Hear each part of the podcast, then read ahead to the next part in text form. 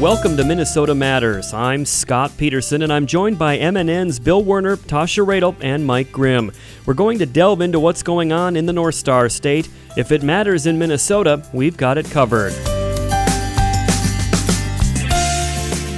This week, Tasha Radel takes a closer look at the opioid addiction crisis in the U.S. and Minnesota. Bill Werner explores Minnesota's ranking among the states in preventing government corruption, and Mike Grimm chats with another Rio Olympic hero with Minnesota ties. But first, it doesn't look good right now. The thing we have to all remember is this is about the team. This isn't about a one man deal.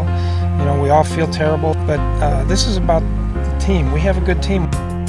With the ACL injury, that's one of the main supporting ligaments in the knee, and when that's torn, it can be very difficult for people to be you know, functioning at a high level in cutting and pivoting activities, obviously football being one of those. No one's going to feel sorry for us. No one's going to cry the Tennessee Titans or the Green Bay Packers or we can go down the schedule. No one's going to feel sorry for us if that's the case. So um, I'm not going to feel sorry for us either, and I'm not, I'm not going to let this team feel sorry for itself. We always think of ACL reconstruction rehabilitation requiring at least six to nine months and usually on the longer side for the higher level activity. And sometimes it can be longer. When Teddy Bridgewater dislocated his knee on Tuesday, it broke the hearts of Vikings fans all over the country. The injury was shocking, but the Purple Faithful aren't counting the team or Teddy out just yet. I commiserated with fans at the Vikings' final preseason game at US Bank Stadium. Tracy Bono from Lewiston was at the state fair when he heard about Teddy's injury. And it just, there was this big cloud of gloom that fell over everybody there. Now that you've had a couple days to sort of have it settle in, how do you feel about it? I think we'll be okay. I mean, he's it's not we're not an offense built to go down the field. It's it's a ground and pound, so I think we'll be all right. Tracy hopes in some way Teddy's injury makes the team stronger. Oh, Teddy's a great guy. I mean, the whole team loves him. This this might actually pull them together a little bit more. They're they're all going to fight for each other, so we'll be all right you know, people were pretty hopeful towards the beginning of the season about the Vikings going to the Super Bowl this year. What do you think their chances are? Oh, they might be a year or two away from that, but you know, this this might hurt that a little bit. But they're an up and coming team. Like Zimmer said, don't count us out. Leslie from Winnipeg, Manitoba, has been a Vikings fan since the Bud Grant days, and says when she found out about the injury, I was heartbroken. I felt very sorry for Teddy. Yeah. You know, I, I, just wish him the best, and. Uh, I wasn't even that concerned about football. I was more concerned with Teddy. Looking ahead, Leslie says, Well, I, I think we need a, a, a, veteran quarterback. Not too veteran, maybe, but. Uh, Anybody in particular you have in mind? I don't really care for any of the names thrown out. so I don't know. I don't know. Here's John from Brooklyn Park. You're wearing a Teddy Bridgewater jersey, so I'm assuming you're a fan of his and of the Vikings. Where were you when you heard about his injury? I was at work and everyone around me just absolutely lost it. The fact that, uh, oh, and his last press release that he just uh, came out with, what a class act. Supporting the team from ground zero. I think, uh, I think we'll probably see him in uh, 2018 in this building for the Super Bowl. Brandon Jackson is from Wisconsin, but he's a Vikings fan, and he's pretty blunt about his reaction to Teddy's injury. Devastated. I thought we had Super Bowl uh, aspirations this year, and um, now I don't know if we're going to make it to the playoffs. People have been saying, you know, folks that have been Vikings fans for a long time have had their hearts broken over and over again, that there might be some sort of a curse. Tell me what your shirt says. Uh, if being a Viking fan was easier to be called your mom. Can you give me a little bit of the backstory about being from Wisconsin but being a Viking fan? It's hard with the Packers there. I mean, uh, people give you crap year in and year out, and this was the first year no one was saying anything to me, and now everybody wants to get at me on Facebook and stuff like that. But it comes with the territory, I guess. Are you originally from Wisconsin? I guess you can say that, yeah. So how did you end up being a Viking fan? I'm smarter than people in Wisconsin. Brandon was the only fan I spoke to who seems to have lost some hope. But for those Vikings fans who remain hopeful, the final word comes from former Viking benchwarmer Bob Lurtsema. Teddy Bridgewater, what a wonderful, wonderful kid. I, just the best. Can't say nothing. But the thing of it is, Shaun Hill, 15 year veteran, is going to come in there. You got Adrian Peterson coming back. And Shaun is a very, very adequate quarterback. He reads his progressions faster than what Teddy did. Teddy was learning. So don't worry about Shaun. He's doing, he's going to do very, very well because the, the offensive line is playing so much better. We got Adrian Peterson back, so no, I'm I'm I'm optimistic. I can't. I don't have any words how bad I feel about Teddy. I mean, nothing's nothing I can say is going to make me feel any better. But we're we're going to be do very well this year. I really almost hate to bring this up, but you know, Vikings fans have had their hearts broken so many times. How do they keep coming back? you know, the thing Minnesota nice, I guess, when they come back. But when you, I, I, play, I played in a couple Super Bowls, of course, and, and uh, just we never got the breaks. I mean, always something that bit us in the fanny. And I, to this day, it's like the Miami game, the third play of the game, we, we stop them. They call Wally Hilgenberg, a linebacker, for holding an offensive lineman. Never saw the I put my 12 years, never heard of the call, never seen the call, haven't seen it since. And just stuff like that because we would have been three and out. Instead, they kept them alive and they scored and got ahead 7 nothing. That was Super Bowl eight. What do you think the record will be this year? Um, they'll have at least 10 wins. And there you have it. After another setback, one of many over the years, people are thinking about Teddy and wishing him the best, and Purple Hope springs eternal. More Minnesota Matters after this.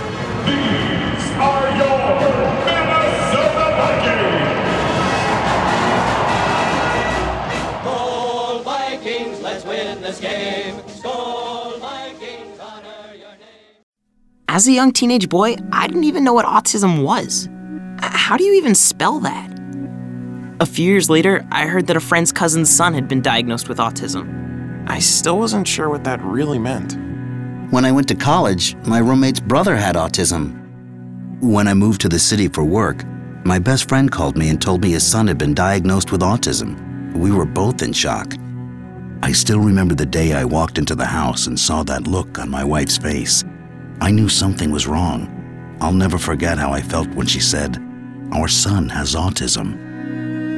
Autism is getting closer to home. Today, one in 110 children is diagnosed with autism. That's a 600% increase in the last 20 years. Learn the signs at autismspeaks.org. Early diagnosis can make a lifetime of difference. Brought to you by Autism Speaks and the Ad Council.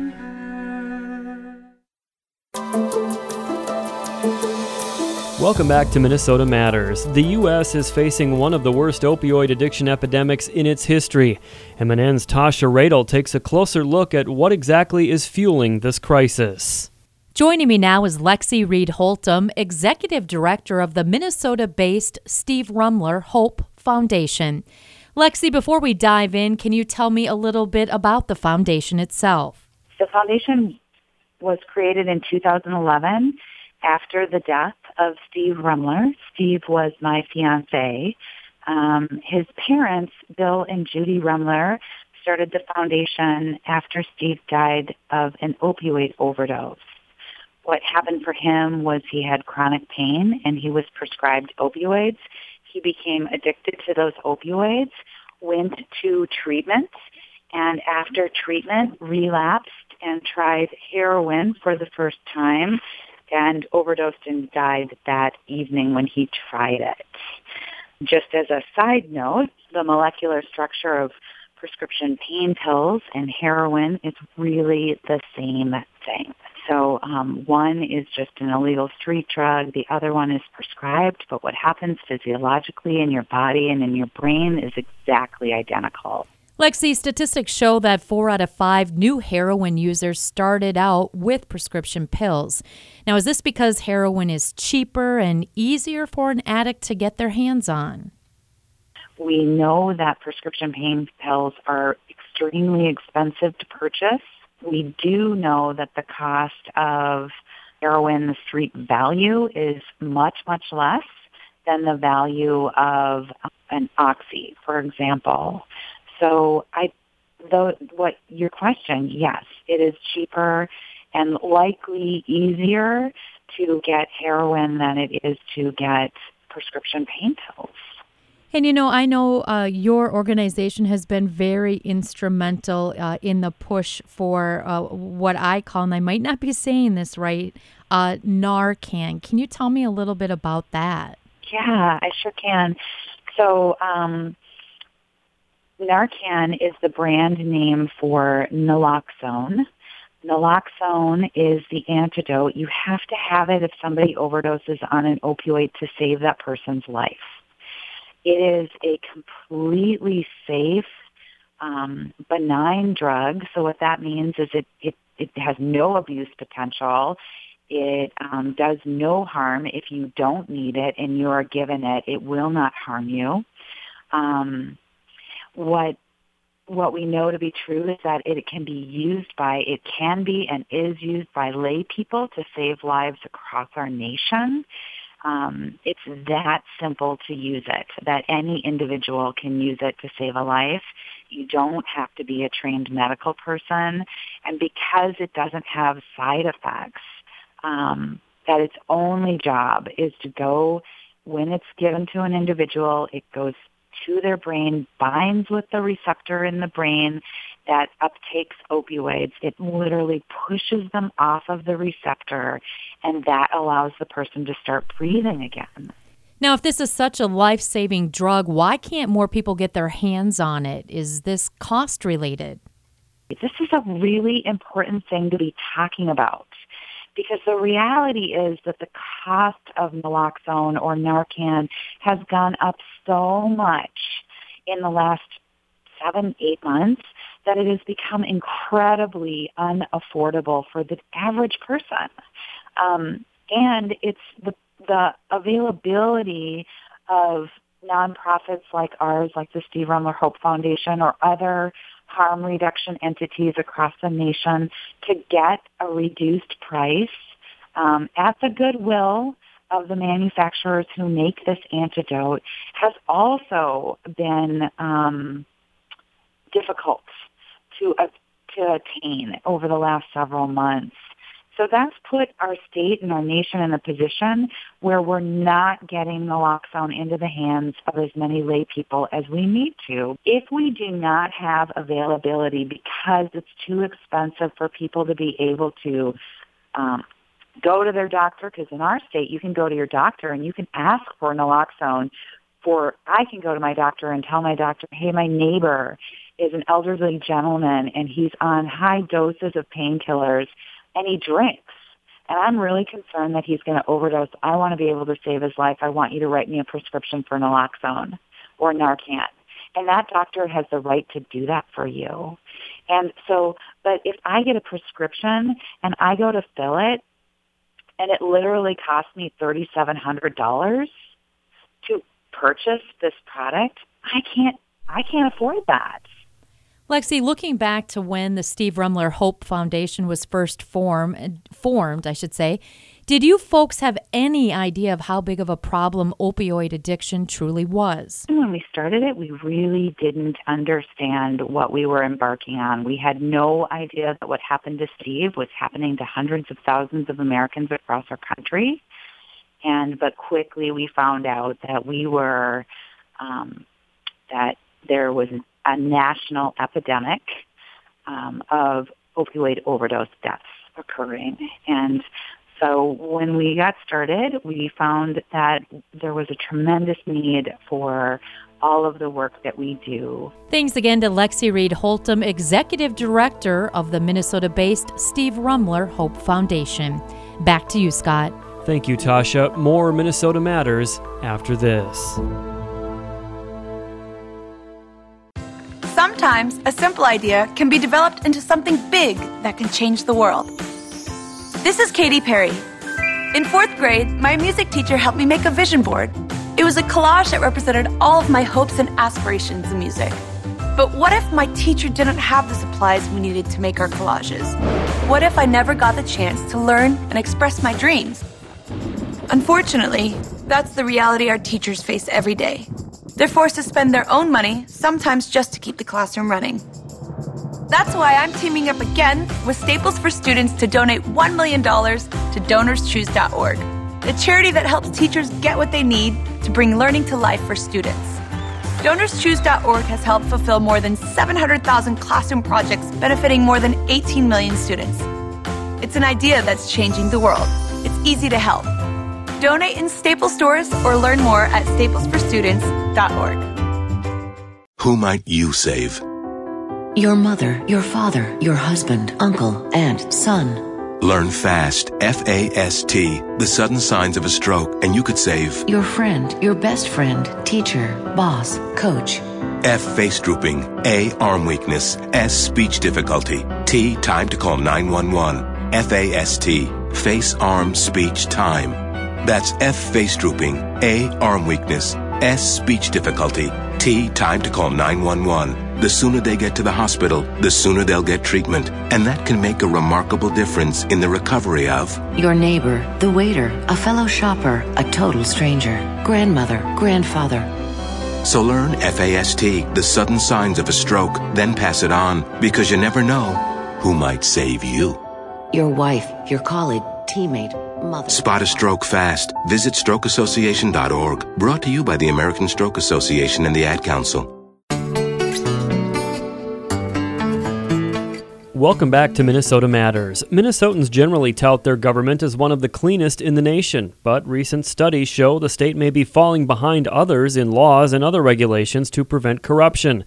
One well known academic is pushing to change that, and MNN's Bill Werner is here with the details. Well, Scott, the Joyce Foundation and the Hewlett Foundation recently made a $750,000 grant to come up with possible solutions, and Hamline University professor David Schultz is working on setting up what are called Minnesota Citizens Assemblies. What the Citizens Assembly Project is, is an idea that says that if we can get local citizens together, you know, local communities, um, to discuss, you know, educate them about a variety of issues about politics and government, they can make some pretty informed choices about how they want the structure of their local government to look.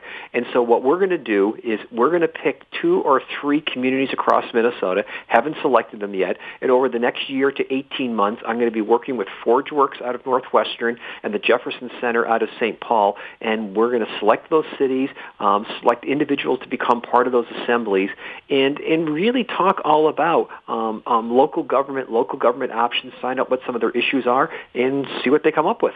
In terms of uh, uh, of structures of governance and electoral reforms, where are the problem areas in Minnesota? Well, first, take us back about 25 years ago to about 1990, 1994. Let's say 1994. Minnesota was nationally ranked and recognized as one of the leaders in government reform in terms of conflict of interest policies, campaign finance reform, disclosure, and a whole host of areas. And in the last 20, 22 years, 25 years, we have sort of rested on our laurels. We've not made any made any major reforms at the state level, um, very little at the local level, and we have fallen behind, um, you know, the federal government and many states in this country now in terms of again things such as transparency, conflicts of interest, openness in government, um, um, disclosure of political contributions, and so we now come in with generally, according to the Center of Public Integrity, a nonpartisan group that's very well respected in terms of um, how looking at issues of ex- ethics in government. We generally come in with D's as in dogs, D's and F's in terms of grades um, for the quality of our government, and so given the fact that there looks like there's no real opportunity at, at the state level um, to break the stalemate that we're in in terms of any other policy issues, let alone government reform, the idea was can we now explore possibilities for for government reform um, at the local level.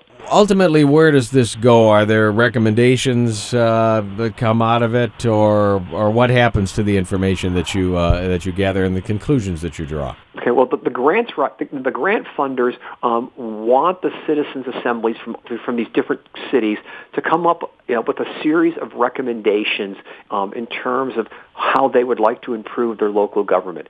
That's the extent of what the grant covers because clearly grants don't cover political action, don't cover lobbying. Clearly the hope would be that if beyond the grant, that if these local communities say for example, we need a, a let's say ranked choice voting in our community, or we need more campaign finance, you know, reforms at the local level. Um, these citizen assemblies on their own would be able to then move to be able to um, get their po- local public officials and other citizens to be able to push for these reforms. And Scott, Professor Schultz says they hope the effort will strengthen local governance and provide blueprints for government reform. Thank you, Bill, and we'll be hearing a little bit more from Bill later in the show. More Minnesota Matters after this. Don't you wish that getting your child to eat right, move more, and spend less time in front of a screen could be as easy as pushing a button? It might not be that simple, but you do have more power than you know. And you can maximize that power with proven strategies, tips, and tools from the National Institutes of Health's We Can, or Ways to Enhance Children's Activity and Nutrition program.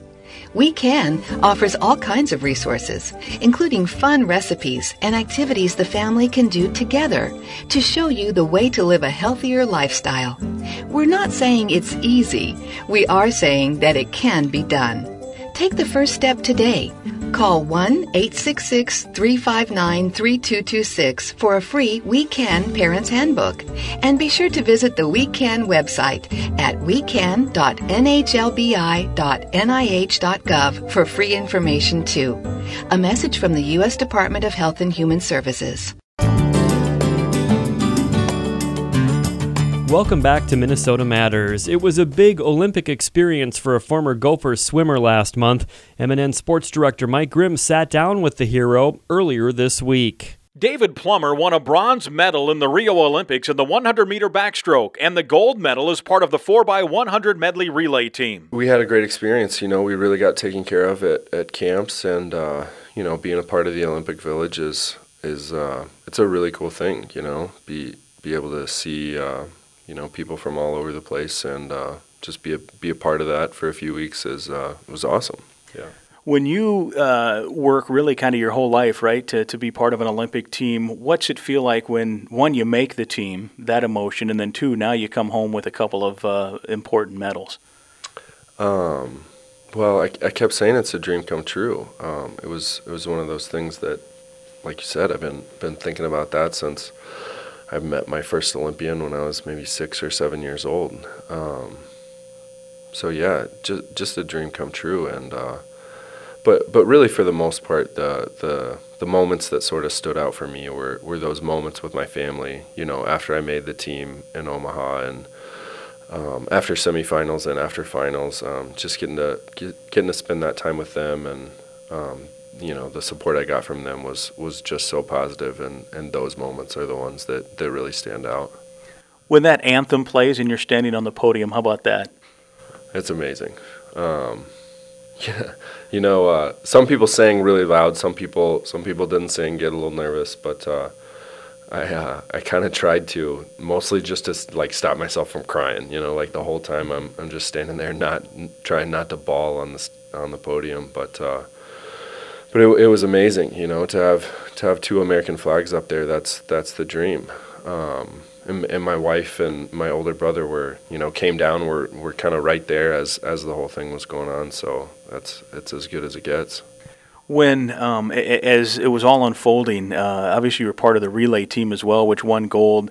Um, then you come home with the two medals do you have? I mean, what do you do? Do you hang them on a mantle? Do you put them in a case? Uh, I, I, mean, I know you've been able to, to show them off a few at a few different places, but uh, do you have a plan to, to how you display those? Um, well, as I've been traveling around with my family, they've mostly been in the diaper bag. Um, but uh, but no, for now, uh, you know, when I take them out when, when I need them, and um, you know, come over here and, and show them around at the at the offices and, and to my coaches and stuff like that. But but no, honestly, I think I think they'll they'll take up space in the closet. Um, you know, it's uh, it's one of those things. It was it was a wonderful experience, but uh, I keep saying that I, I really think that, that the best part of the entire experience was you know what I got out of it in the four years leading up to it. Um, that's that's the big takeaway, and uh, getting some medals at the end of it was was fantastic and awesome. But uh, you know that'll that'll be kind of a footnote to the story for me.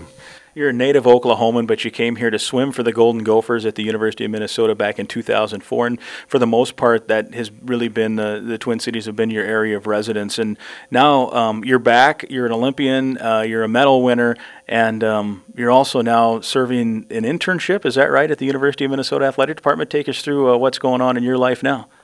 Uh, yeah, so I started. I started uh, last Monday. So this is this is my first week. Um, you know, my, my hope is just to just to continue to be a part of the community, um, to give back to you know the the people that were in my situation. Um, swimming swimming really changed the trajectory of my life um, for the better, and uh, if I can be a, a small part of giving those opportunities to, to incoming students, I'd I'd love to be a part of that, and, and you know just kind of as an intern get get the hang of things and um, you know, hopefully, hopefully, just give back a little. Yeah.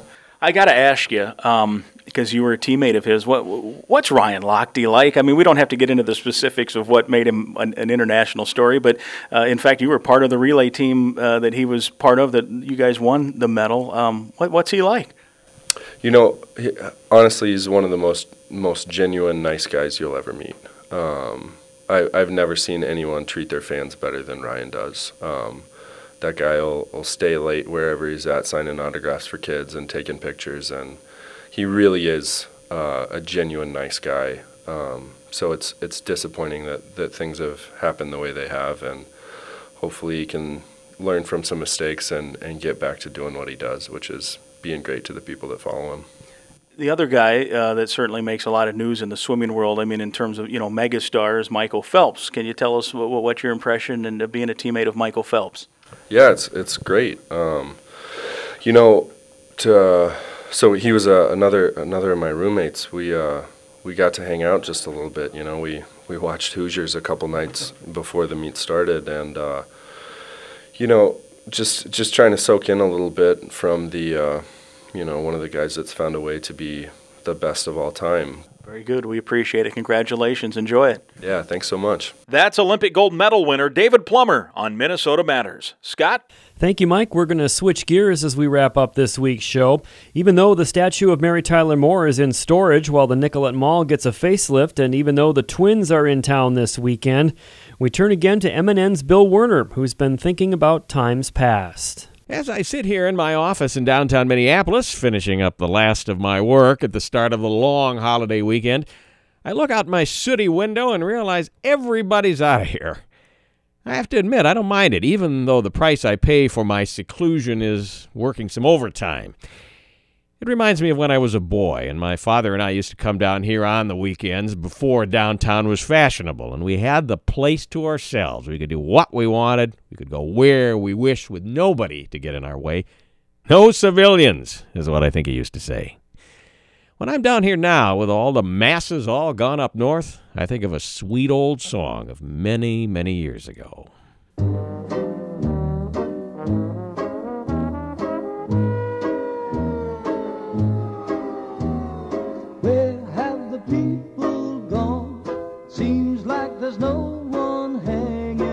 The cover of the LP album features Mr. Billy Joe Thomas standing at the corner of Wall Street and wherever, and it is deserted. But in my case, it's the statue of Mary Tyler Moore about three blocks away, and her hat is in the air, and the wind is whistling down the Nicollet Mall, and there is nobody in sight. Not even the usual panhandlers and stragglers, the gang wannabes, and the assorted hangers on. No more pop flies over at the ballpark. No more joyous cries. And it looks like we're ready to give it one more try. This time there'll be no alibi. I suggest for your possible reading a book by a man named Alan Weisman, and he is, entitled The World Without Us. The premise is that all of a sudden we're all gone, every last one of us sort of the rapture without spiritual screening. And what happens to all of our things and the buildings that they're in. When the rains come and the sun beats down, and the first chink opens up in the armor, and it widens and deepens and spreads, and eventually capitals and cathedrals come crashing down to dust. Now that's something to think about. when you're fixing the roof on your cabin this weekend.